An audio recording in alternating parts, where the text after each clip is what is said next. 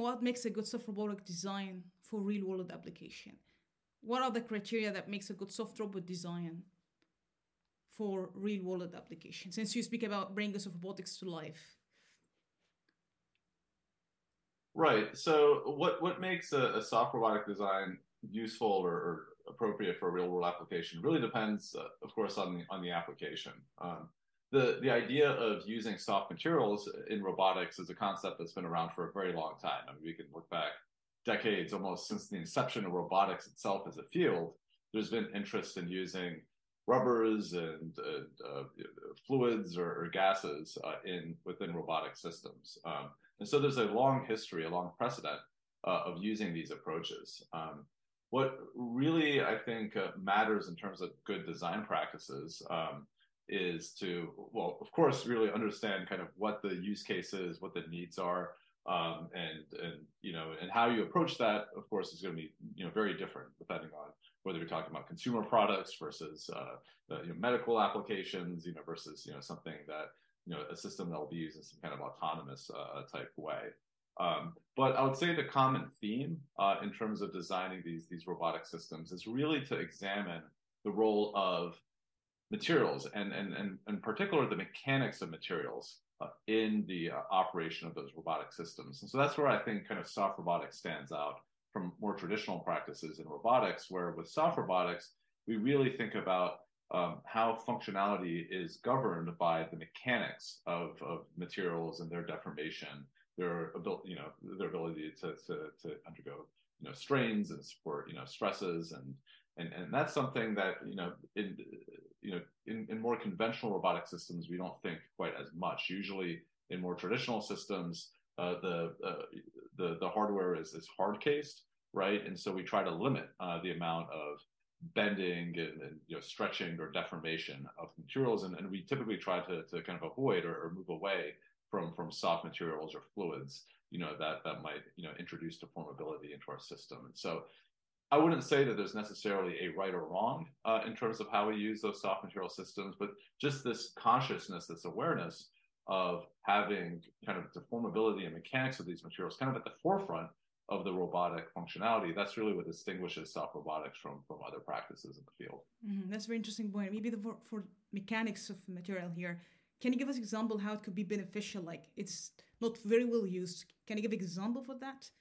Like when it could be very interesting and can leverage a design using the mechanics. So there, there's uh, quite a number of cases. Uh, I think uh, you know, perhaps most famously, I mean, there are the uh, pneumatic actuators, the pneumatic artificial muscle. Uh, these are uh, approaches to actuation that actually became popular, um, you know, back in the 1940s and 1950s. I mean, that's where we started to see the development of these types of actuators and their use in automation and robotics. And, and one advantage of these over uh, other types of actuators then or, or even since uh, is that these are actuators that are more pressure controlled or force controlled as opposed to displacement controlled. And so, you know, there's certainly uh, cases in industrial automation and in robotics where you want to have very precise control on position or the displacement uh, of your actuator um, or, or, of your end effector. But with pneumatic artificial muscles, um, instead of getting kind of precise control on, on position, instead you're controlling the pressure uh, of your of your compressed fluid, and and that allows you to kind of regulate the forces, um, and that's especially important anytime you're dealing with robotic systems that interface, say, with the human body or maybe some some delicate objects where you, you don't want to kind of exert too much force or, or too much pressure. Um, if you're doing displacement control, you know, there's nothing stopping you from, you know, positioning the robot in a way that actually could, you know, harm or damage, you know, whatever you're in, in, contact with. Whereas if it's force controlled, you always know that you're kind of being capped by whatever that pressure is that you're de- delivering, say, to your pneumatic actuator. So I'd say that that probably is the you know the most well-known example. Uh, you know, another uh, common use of soft robotics uh, is for pick and place uh, operations. So using these as kind of robot grippers or, or robot hands. Uh, and there again, um, you know, you have both the advantage of that of that pressure control or, or force control, uh, but you also have the the um, kind of the series elasticity that goes with just using kind of rubbery materials for um, your soft robot end effector. And so that allows you to um, conform to surfaces and, and you know, uh, uh, you know, make contacts uh, where again stresses are being distributed over a larger area. uh, allows you to uh, handle much more delicate objects. I mean, that's kind of why there's an emphasis on using soft robotic grippers, say, for handling, um, you know, fruit and then you know, or you know, baked goods or you know, uh, just food items, you know, more generally. Um, I mean, that's a, a, really exciting use case, I think, for for these uh, for these types of systems. Um, so there again, you can imagine that if we were using uh, uh, kind of more conventional approaches to, to uh, you know robots where you had kind of motors or servos where you had kind of more precise control and displacement, then you know you really have to get it right in terms of getting perfect alignment, perfect positioning. Because if you overshoot a little bit and you, and you uh, get too much kind of interpenetration, you could always damage uh, the, the the objects that you're handling. Interesting. So I want to go back again for the paper. You mentioned the term softbotics, and I think that was interesting uh, term. If you can elaborate, what do you mean by softbotics, and what could be relevant when we speak about bringing soft robotics? So this idea of softbotics, this is kind of a concept that, that we've uh, discussed here at Carnegie Mellon University. This idea that um, we felt that soft robotics was a little bit too limiting. Uh, it didn't, it wasn't really inclusive enough of everything that's going on in this kind of wider field of soft materials engineering. Um, that not everything that we're doing within this domain is necessarily robotics. Um, so not everything we build uh, is uh, you know, necessarily um, uh, you know capable of, of actuation always, or maybe it, you know ha- has mobility or actuation, but it might not have intelligence. You know, you know, uh, and so uh, you know if we if you kind of take the more textbook definition of robotics, it doesn't always apply to a lot of the types of systems that we explore with these kind of soft uh, material uh, uh, uh, machines. So, so we kind of you know came up with this term softbotics, you know, just to kind of distance it just a little bit kind of from robotics, kind of more you know more conventionally, um, just to kind of give us a little bit more room to, to include other types of approaches to stretchable electronics and, and you know wearable sensors and or, or kind of you know soft machines or end effectors that might have some you know ability to move um, you know but might not have uh, kind of intelligence or, or, kind of feedback you know um, or, or, kind of you know sensorized feedback the same way that kind of uh, you know more traditional robotic systems have.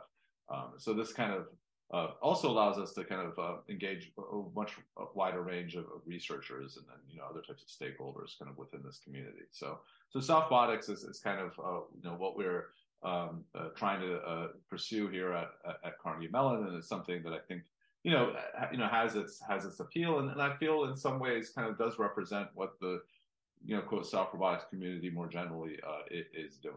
So it's just a, it's, it's purely semantics. I mean, you don't have to kind of use that language, but it's, it's just kind of the terminology that we use here. Uh, here.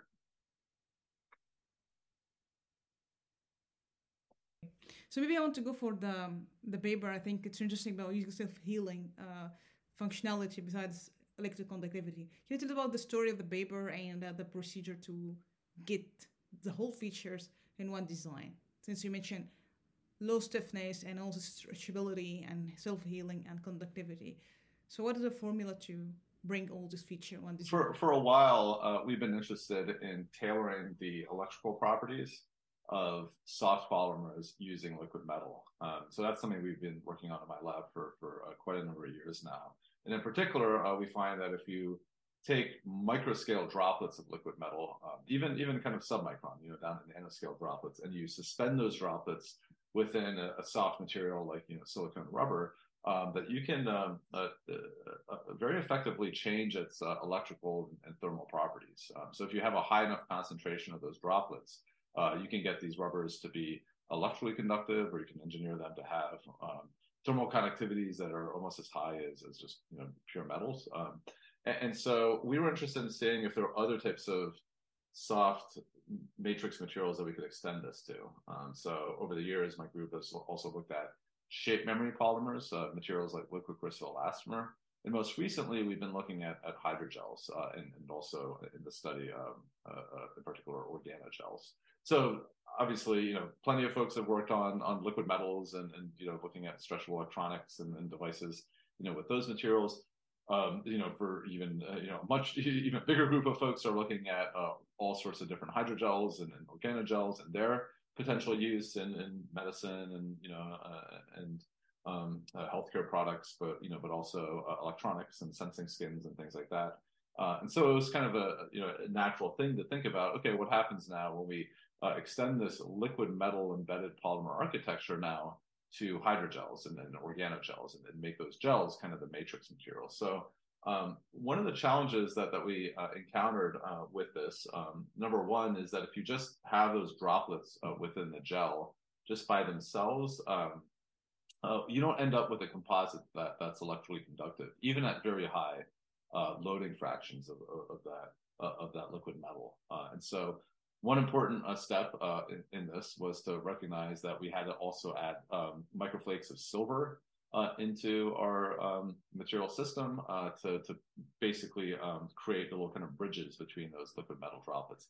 Not so much silver that would really alter the, the mechanical properties and stiffness of the composite, but just enough to, to kind of achieve uh, some degree of, of, percolation between those liquid metal drop between those those metallic inclusions. Um, so that was kind of one uh, um, uh, finding of this work. Um, and then, uh, you know, another important um, observation was that if we wanted to create very robust gels that would, could withstand tearing and, you know, that could, you know, you know self-heal and kind of stick back together, uh, then we had to adopt, you know, some of these uh, emerging architectures, in, in particular this uh, PVA borax gel that, that another research group had, had reported on back in, in 2014 that, that we thought you know, might be a good candidate uh, for creating a composite that was both mechanically self-healing, but also, you know, thanks to these liquid metal droplets, also electrically self-healing as well. Um, so, so you know, this this is kind of how it evolved. But it really started, you know, initiated, you know, from our work, you know, more generally with with looking at these liquid metal uh, rubber uh, or liquid metal polymers. Mm-hmm. And can I ask you about the limitation? If there's this limitation, when that is in the design process, you still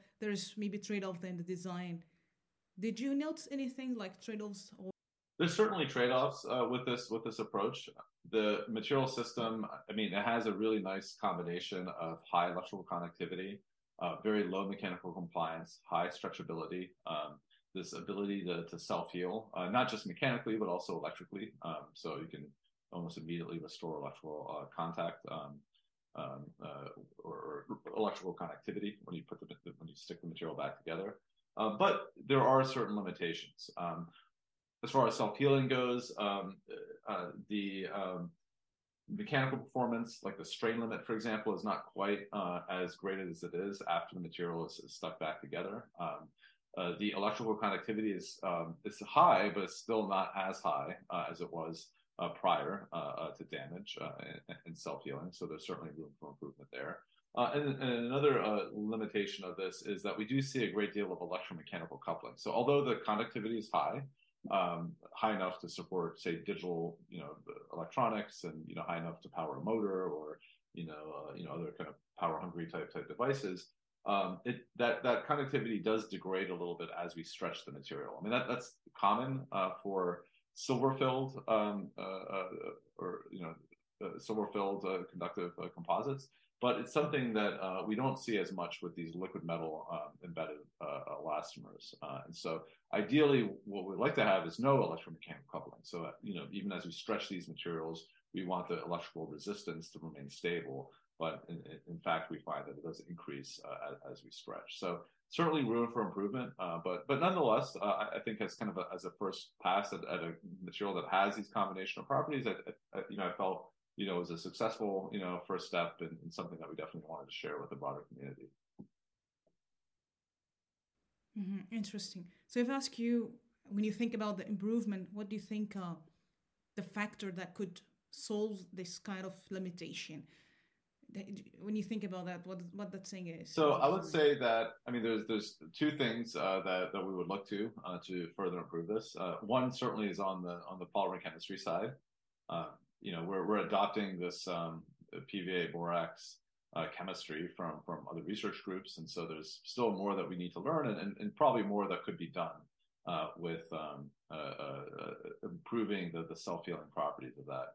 Um, and then on, uh, as far as kind of um, uh, the electromechanical coupling of the, of the composite, um, that's something that I think we could improve through improvements in the microstructure of the liquid metal droplets and, the silver flakes, or maybe even replacing the silver flakes with with some other material um, uh, uh, that that could still uh, enable percolation between those liquid metal droplets, uh, but not kind of introduce any any kind of um, uh, uh stress concentrations that might uh, um, uh, lead to, kind of the, the electromechanical coupling that, we do observe. Um, so um, you know, there's still kind of more that we need to learn. I mean, um, you know, we, we're working with a, polymer chemist here at Carnegie Mellon, uh, Chris Matyjaszewski, who's, kind of a pioneering researcher in the, field of uh, ATRP, atom transfer radical polymerization, and, he's developed some really powerful tools uh, where we can uh, better tailor the uh, interfacing between the liquid metal droplets and the surrounding polymer matrix, explore a wider range of different polymer matrix materials. And so there could be some uh, pathways there uh, where we can um, uh, achieve both better microstructure of the liquid metal, but also kind of um, you know look at, other types of polymers and formulations to, kind of achieve the, the desired properties. Interesting. So I want to ask you about the toughness, and since you mentioned, I think in your earlier paper about this micro droplet metal act as inclusion in the matrix, and that's maybe deflect uh, if there's damage or cut whatsoever here.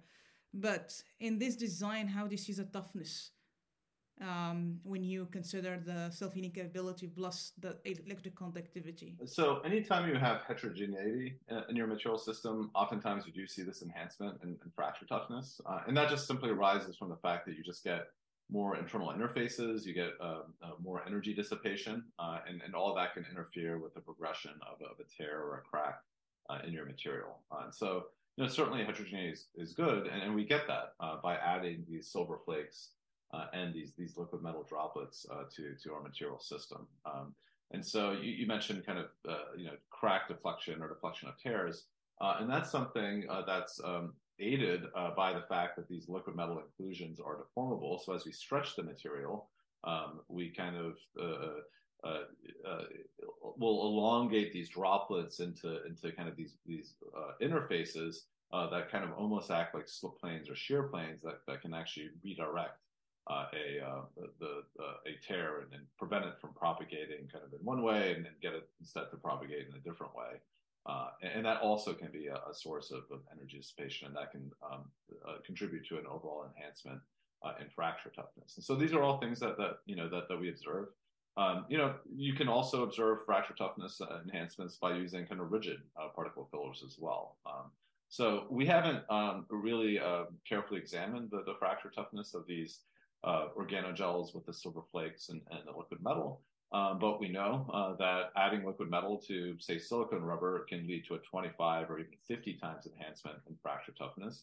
Uh, and also, you know, there's there's folks uh, uh, who, uh, you know, shown that, you know, double double cross linked hydrogel networks, um, you know, are um, uh, also kind of capable of, of, you know pretty dramatic uh, enhancements in, fracture toughness, right? So you know there's certainly things that we could explore in terms of blending these different approaches together and, and getting toughness that that you know does far exceed anything else that we see with with soft materials and and you know uh, you know kind of maybe even more on the scale of what you'd see with like ceramics, you know, or, or you know kind of you know you know fiber reinforced kind of glassy materials or something. So so there, there's kind of a lot um, to, uh, that that you know is, is possible there, and it's important uh, because one of the challenges uh, with using soft materials uh, is that you know it could introduce um, um, uh, uh, you know you know reduce kind of load bearing capabilities, or could make your robotic system more susceptible to damage or tearing or something. And so if you can somehow engineer your your kind of software materials or, or gels uh, to have high fracture toughness, then you have kind of this best of both worlds scenario where you're using soft materials that are very compliant, that are very robust, but that won't be susceptible to tearing and damage. Um, and so those are those are definitely important design considerations. Yeah. Could you please correct me here because uh, maybe I'm wrong, but when you have the self healing capability and the toughness here, do you think there is like they are they are not going in the same direction? It's like playing one another. Is it right or wrong here? I don't know the design that you have to if you have a self healing capability and toughness, how do you um, see both Well, definitely you have to be a little bit careful. I mean, you know, there there isn't. I mean, these aren't necessarily mutually exclusive to have both high toughness and then also self healing capabilities. Um, I mean, from a, a, you know design standpoint, right? I mean, you you want to avoid tearing in the first place, right? And so if you had to choose one or the other, I mean, as as a as a design engineer, I'd uh, generally go with a material that is more resistant to tearing. You know, that is more tough, that won't get damaged in the first place, um, uh, so that I never have to rely on it on its self healing properties, right? I mean, um, so I think if I had to choose one, I would choose that. Um, but again, uh, these aren't necessarily mutually exclusive. Um, uh, you know, you can have materials um, that um, you know are very tough, but also you know if they do get damaged, you know they have kind of what this what this material system you know is that, that you know that we introduced that has this ability to kind of stick back to itself and, and kind of restore some of those those cross links. Um, uh, now, you know, with that said, uh, the, the, the the way that self healing works with with our organogel composite uh, is um, through the formation of these hydrogen bonds um, uh, that basically form the cross links between the different polymers, um, uh, polymer chains within our hydrogel network. And so, you know, those hydrogen bonds, uh, you know, it's the same bonds that, you know, hold water molecules together. You know, they're quite strong, but they're not as strong uh, as the chemical bonds uh, used in, in, kind of cross linking of, of, say, elastomers and, and, and a lot of other, other types of polymers, right? So, you know, I, you know, the, the, the mechanism by which we achieve this this kind of self healing through hydrogen bonding doesn't necessarily lend itself to composites that overall would have like you know the highest um, you know toughness or, or kind of tear response. So that you know I would say in practice, at least for these organogel composites, you know there is a little bit of that trade off. Um, I mean, I, I can I can acknowledge that. You know, I will also say though, it you know you have to be careful in terms of how you measure and assess. Um, the, the toughness or the tear resistance of a material. I mean, ultimately, um, I mean, if you do like a notch test to, to determine the, the fracture toughness, um, um, you know, or if you look at the amount of energy that's absorbed in your material as, as a, say, you know, uh, especially kind of around the, the, the, crack tip or, you know, tear as it, as it propagates through, um, you know, a lot of that's going to be controlled by inelastic deformation and energy dissipation. You know, so you might record a very high fracture toughness, but that might be at the expense of a material that's undergone a great deal of inelastic deformation, uh, you know, or a material that has actually, you know, maybe, maybe torn and then resealed itself or healed itself, you know, during the course of that, um, you know, of that of that damage, right? So, you know, those are all things that, yes, on paper you've achieved a very high fracture toughness, but the material at the end is not necessarily going to have the same dimensions, you know, or maybe even the same properties as the material before you know, because it's undergone that this kind of permanent inelastic deformation, you know, or it's, you know, maybe kind of locally torn and then healed itself, you know, right behind the crack tip or something, right? But, um, but, but, you know, that, that's also kind of a consideration for a lot of cases uh, in soft robotics or, in engineering more generally. You know, it's not enough just to say, oh, the material has high fracture toughness. Oh, the material has, you know, some self-healing capabilities. You know, how, how, how cool is that? But it's also important that these materials uh, have a good degree of elasticity, right? That they have very low hysteresis. When you stretch it and you release it, the material should spring back to its its original shape, and, and that's something that practically we know is important. You know, it's something that that we definitely look for in our designs. But you know, if we just uh, you know look at all the other properties of, of materials in isolation, sometimes we can easily overlook this one key important requirement that these materials also be highly elastic, you know, so that uh, that there isn't a lot of hysteresis between loading and unloading, and that there's not too much of that energy dissipation. So since I called the end, I have a few questions. Maybe the first one, when you mentioned about using, for example, the material for biohybrid devices, can you tell us more about that? Because I think it's very interesting when we speak about biohybrid devices and energy here. So can you elaborate more on that? I mean, I think uh, I mean there's a lot of uh, exciting work that's been done in um, biohybrid soft robotic systems. Um, uh, you know, I have quite a number of colleagues here at, at Carnegie Mellon. You know, folks like uh, Adam Feinberg and, and Vickie Webster-Wood. I mean, there's there's you know researchers throughout the world, you know, working on this on this topic. Um, so the nice thing of, of using um, soft polymers, you know, these these gels or these or these elastomers like silicone, uh, is that they, to a large extent, match the the intrinsic mechanical properties of a lot of these engineered tissue. Um, and so they, um, you get good kind of mechanical impedance matching. You don't get too much in terms of stress concentrations, and you have you can create scaffolds or stru- uh, substrates on which these um, engineered tissue, you know, whether you're talking like a C2, C12 you know line of, of you know myoblasts of you know, muscle tissue, or you know if you're talking about some of the car- cardiomyocyte work that's been done with cardiomyocyte cells. You know, you have these these kind of muscle tissue that can kind of you know contract and and, and function on substrates that can kind of can, that can accommodate uh, those deformations, at, you know, for, at, those relevant stresses and, and scales. Um, so I, I, think that there's there's kind of a lot of exciting potential uh, with with creating biohybrid systems that might not have been possible with kind of more conventional robotic materials uh, and, and um, uh, architectures. So I don't myself, you know, work in the in the space as much. I mean, we've we've collaborated a bit. Uh, we we had a paper uh, with uh, Phil LeDuc. He's a professor here in, in, mechanical engineering as an appointment in biomedical engineering. Uh, and we looked at growing C2, C12 uh, cells uh, on um, uh, substrates of these liquid metal embedded rubber composites, just to examine biocompatibility and issues with cytotoxicity. So these weren't by any means biohybrid type systems, but by showing that under certain conditions that the, the cells could grow, that we had good proliferation, we had um, good confluency of the, uh, uh, of the cells, and, and, we were able to see some evidence of myogenesis of these of these cells. You know that that um, does indicate that we could down the road use these liquid metal embedded uh, composites uh, for applications in, in, soft bio. I just want to ask you about the artificial muscle because I think it's um, it's interesting, and I want to take your take. What does it take to achieve artificial muscle that resemble the biological one? There's been tremendous work over the years in in actuators for robotics, and this includes uh, pneumatic artificial muscles and use of electrostatic uh, type actuators or um, shape memory materials.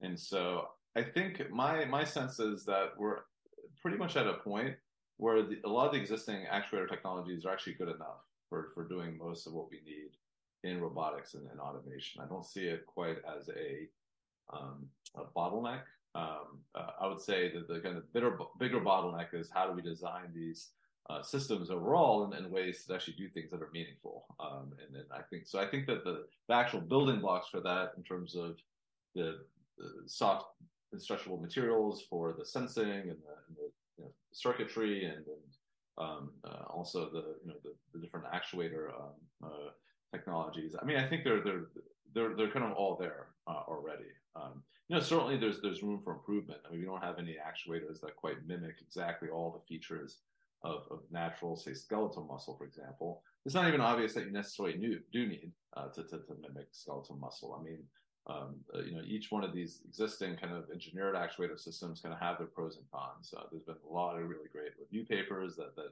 you know go through all the different technologies and, and kind of you know compare and contrast um, and uh, you know not just among themselves but also with, with skeletal muscle. Um, I would say that you know some things that I like about skeletal muscle that would be nice to see more of in these engineered actuators. Uh, one is this this integration of the um, uh, the actuation and the actual sensing itself, uh, and, and kind of this, this kind of you know motor sensory type type integration. Uh, you can certainly achieve that with with existing um, uh, actuators. But the way that natural muscle, skeletal muscle, can achieve that at, at scales that it achieves, uh, in terms of having just you know bundles of all these muscle fibers, right? And you can kind of control the um, the, uh, you know the, you know the percent or portion of the muscle fibers that are actually engaged in um, uh, you know in, in actuation or, or, performing contraction.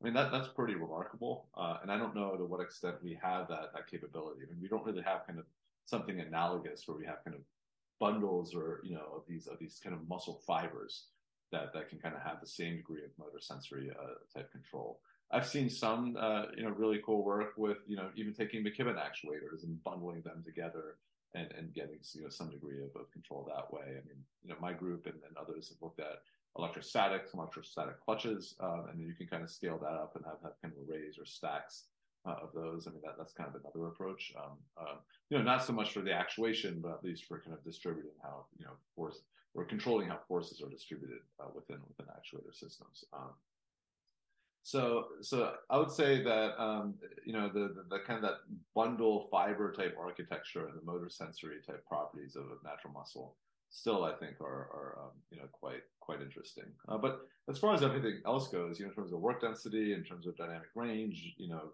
bandwidth, frequency of actuation, the you know, the, the actual range of motion.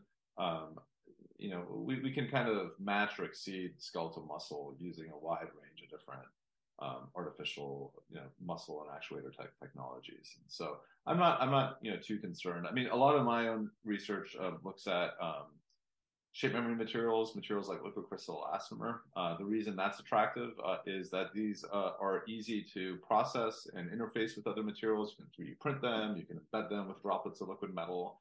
Uh, you can kind of do a lot of things that would otherwise be difficult uh, to do, say, with you know pneumatic actuators. Um, and so I would say kind of the other um, uh, challenge is to come up with not so much new um, physics when it comes to uh, uh, artificial muscle, but to come with much more um, versatile manufacturing methods so that we can kind of print these or pattern these at, at a variety of length scales and then integrate them with a variety of different uh, materials. This is very difficult to do sometimes, you know, with with hydraulic actuators, pneumatic actuators, even a lot of these kind of dielectric elastomer, you know, or electrostatic based actuators. So that's kind of why I like to work with liquid crystal elastomer, just because it is more compatible with a very wide range of different, you know, printing techniques and, and methods of, of, integrating with, with other um, uh, materials. But of course, uh, shape memory materials have their limitations. Um, they, they tend to be uh, much more slow. They're not as energy efficient in terms of converting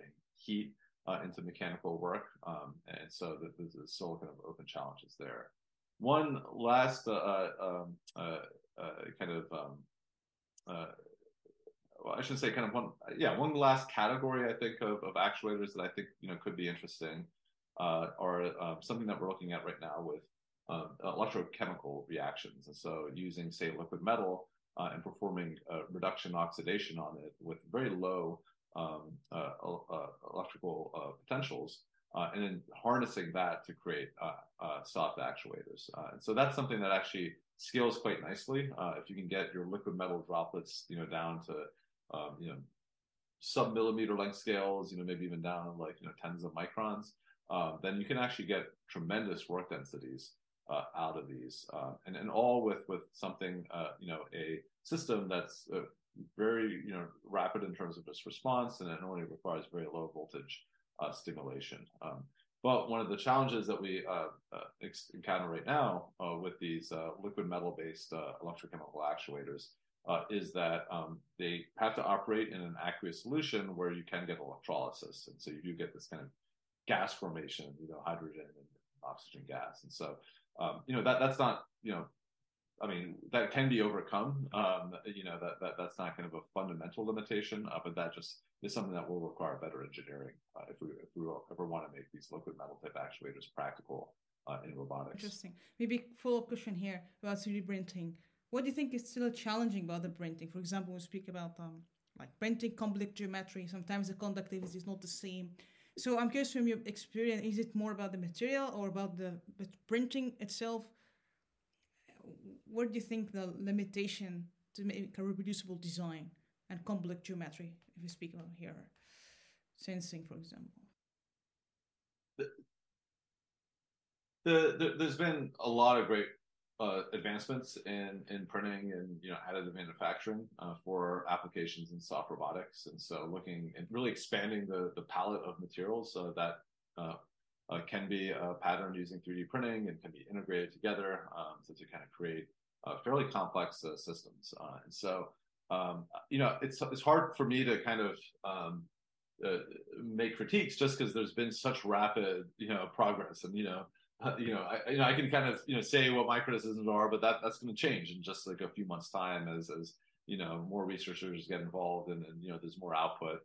Um, and so I would say kind of where things stand right now, um, uh, you know, uh, there's when it comes to kind of shape memory materials, materials like liquid crystal elastomer, you know, there's been a great acceleration uh, in the uh, ability to um, uh, 3D print these materials and integrate them with liquid metal and, and, other types of you know functional materials to create you know quite um, complex uh, you know actuators and you know and, and sensors and, and, also you know all sorts of kind of you know soft robotic type type systems. Um, you know it would be nice to see kind of something you know similar with with some of the other uh, uh methods of, of actuation. Um, that's not something that kind of quite as as involved with. You know certainly there's been work with kind of 3D printed pneumatic uh, actuators, um, you know, but um, you know, as far as you know, electrostatics go, and you know, um, um, you know, there's kind of more work that needs to be done there. There's been a lot of really nice work with 3D printing of these kind of magnetic, you know, soft materials. Um, you know, so so that's kind of also something that that's kind of a fairly new recent uh, development, uh, and so that will kind of create new opportunities as well. Um, so I mean, it, you know, and of course with the biohybrid systems, right, and, and, and 3D bioprinting, you know, there's kind of been a lot of uh, you know progress, um, uh, and so.